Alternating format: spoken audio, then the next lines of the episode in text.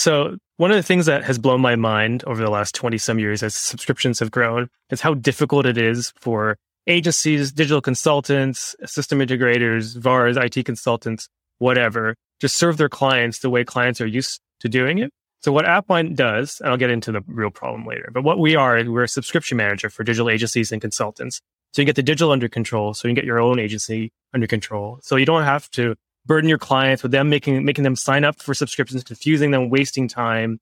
You can take care of it for them, but you, you yourself are not stuck in the middle of their billing, the financial risk and the bookkeeping. The subscription manager will automatically expense your clients, giving you the freedom to say, yeah, I'll take care of it for you, build out the system, deliver more value, do it in a way that, you know, clients actually expect you to do it.